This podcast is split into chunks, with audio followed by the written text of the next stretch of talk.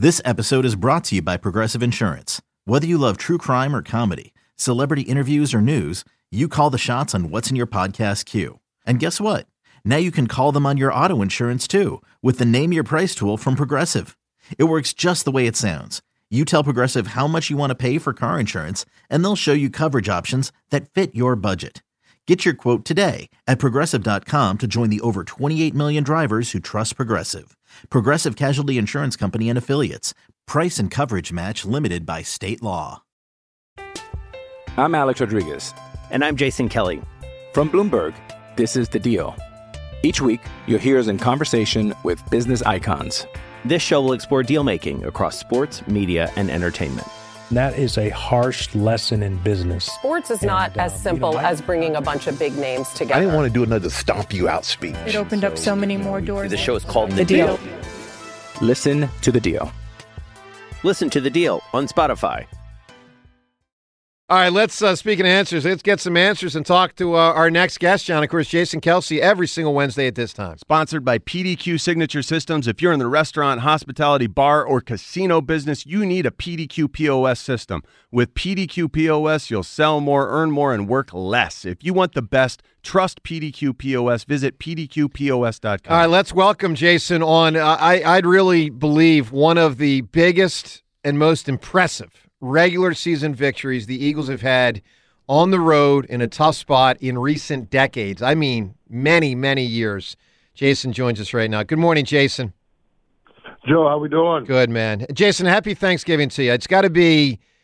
Look, I know you got to focus on the next game and you got a lot going on in your life, but to get that win on Monday night, that had to be that had to be special for you. Um, yeah, it was big. It was, um, you know, it, it, listen, it's hard to win in Arrowhead. It's a loud environment. They're a great team. Andy Reid, we have not beaten up until this point. So yeah, there's a lot of things that really, really happy to get out of there with a win. But obviously, uh, you know, a lot of things to clean up. You know, it's it's one of those things where you know, you, even after the game, I think everybody's excited that we got it done down the stretch. Yeah. But you know, the, the reality is we still got things to clean up, and it wasn't our best performance. So um, just looking forward to trying to get all that stuff fixed. Well, Yeah. Jason, let's start with kind of where it started and the struggles in the first half. When those things Yeah. were all going, I mean, it was going haywire with you guys up front. What Yeah. what was going on? Like, why were those struggles so prevalent in the first half? And then, how did you flip the script in the second half? Yeah, I mean, I, it was communication, really, in my opinion. I think it, it's a lot. It's one of the of stadiums in the NFL. We're gonna we're gonna play in another one in Seattle, and um, you know, there's a lot of communication that happens up front between the offensive line. There's a lot of communication that happens from up front to the running backs and to Jalen, um, and making sure that that all is communicated properly and done in a way that's efficient with the play clock, the play coming in, going to the line of scrimmage, uh, whether you're what the snap count is, and you know we didn't have any uh, procedural penalties, I don't believe, which is a win. Uh, that's always something that you you know are, are trying to limit in an environment like that.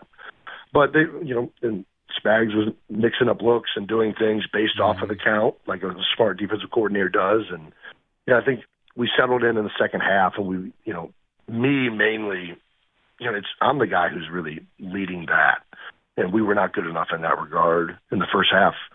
Um, it led to multiple issues on, you know, third down in particular. Uh, you know, there were one third and fifteen play where we're trying to communicate at the line and, and figure out what we want to get to, and we just didn't have the time, and it was too loud to try and do that. And it ended up being a whole cluster, and ultimately we had to punt in that situation after failing because it just wasn't synced up. And I think after the first half, we settled in.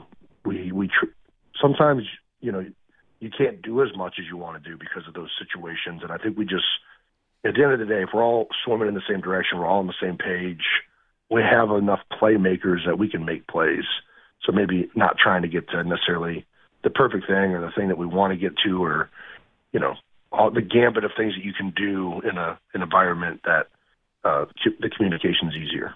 Jason, it sounds like you're being awfully, awfully hard on yourself. Uh, how difficult is it to make protection calls against a defense like Kansas City's that disguises its intentions? You know, that doesn't Yeah. start out, you know, in the look that they end up in when the ball is snapped.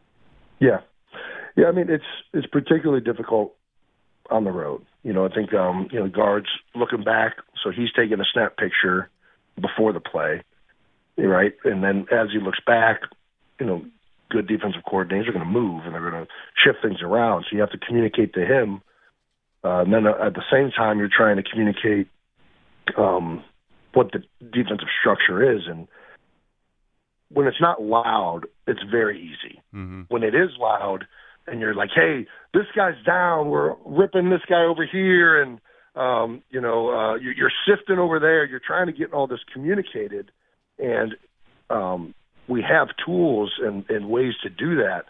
But like even me saying that in my head being pointed to the left, maybe the right tackle doesn't hear it, and that's where you know trying to do all of that and make sure everybody gets the call and do that in a way that you're not going to get a delay of game and that Mhm.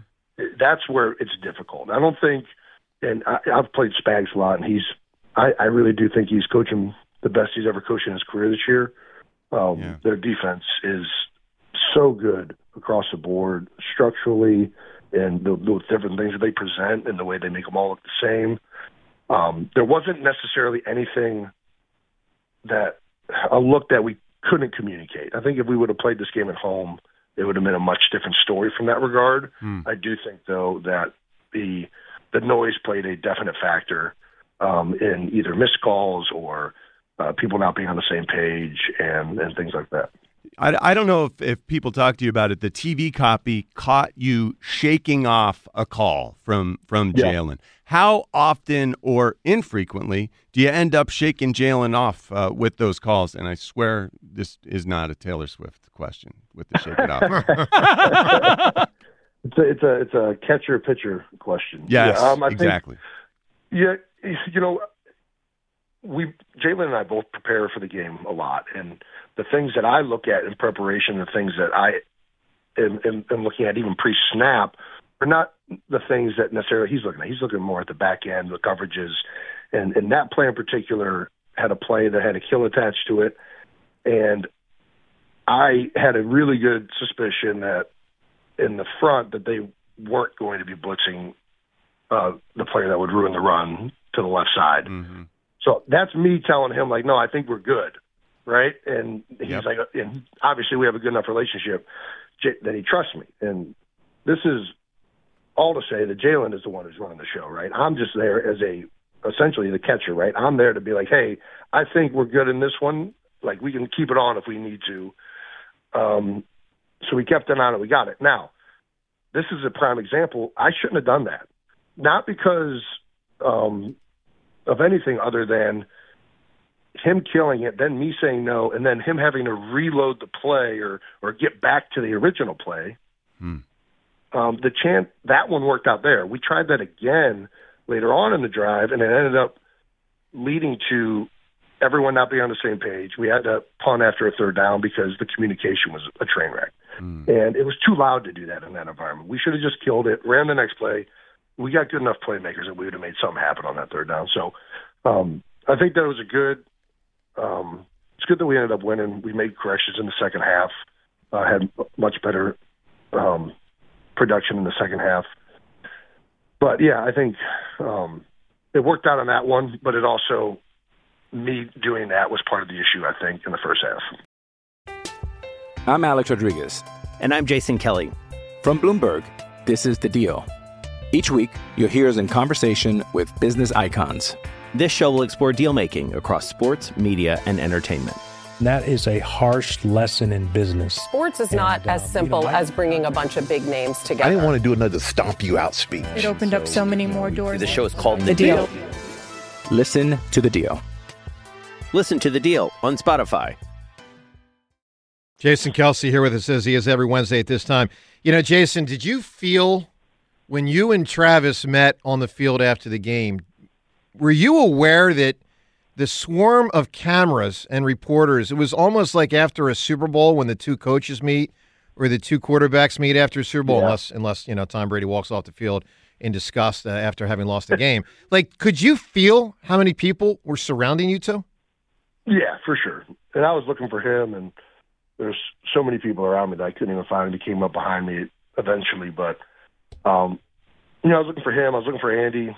You know, you try and catch the people that you have a lot of you know years and experience and personal relationships with, but yeah, there was a lot of uh, of media surrounding it for sure, and it feels a little weird, but you know, uh, and it's hard to have a very authentic Yep.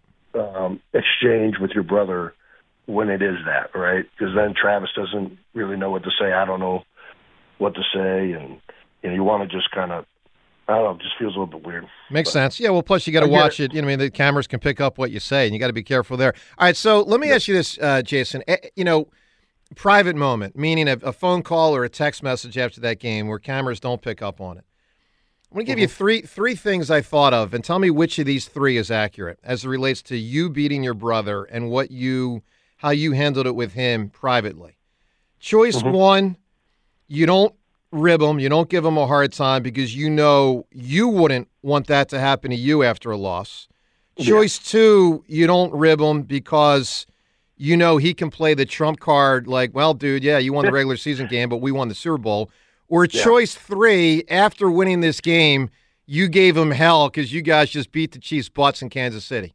Which one happened? Um, I actually saw Trav after all that. He came out to where the family area was, saw me and Kylie and the family that wasn't staying in KC, um, which was really nice of him. Yep. And uh, it was number one, no question about it. I mean, like I said, I, you know, am I really happy that we won in KC and all that? I'm, I'm super happy, but you know, there's still a level of you know love and whatnot for your brother, and you know, he certainly you know, won the Super Bowl. He could have thrown that in my face all day, and uh, you know, that's not the way he operated. And I don't think that you know, there's a level of respect that you have for your brother. And you know, I know that he's mad, right? Like, you know, not only is he mad that they lost, he's mad that he had a turnover in a crucial situation. He's mad that the production on his end hasn't been what he knows it he wants it to be. So there, there's a there's a lot of frustrating things that I don't need to pile on top of.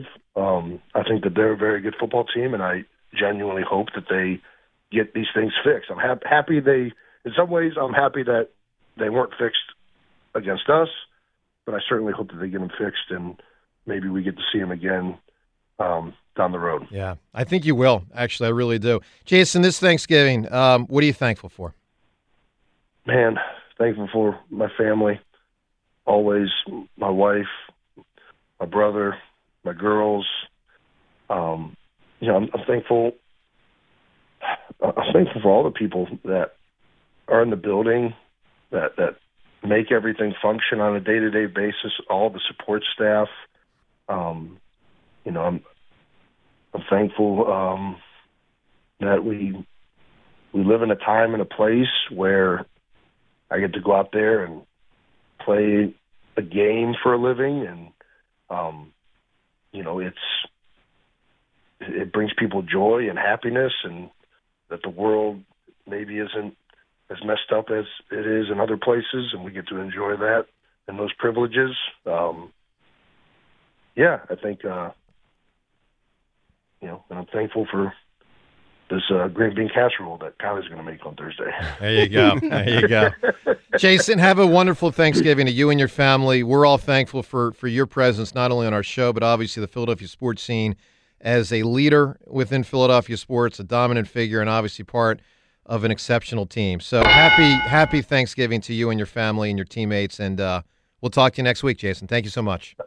All right, happy Thanksgiving, Happy guys. Thanks, Thanksgiving, There he Jason. is, Jason Kelce.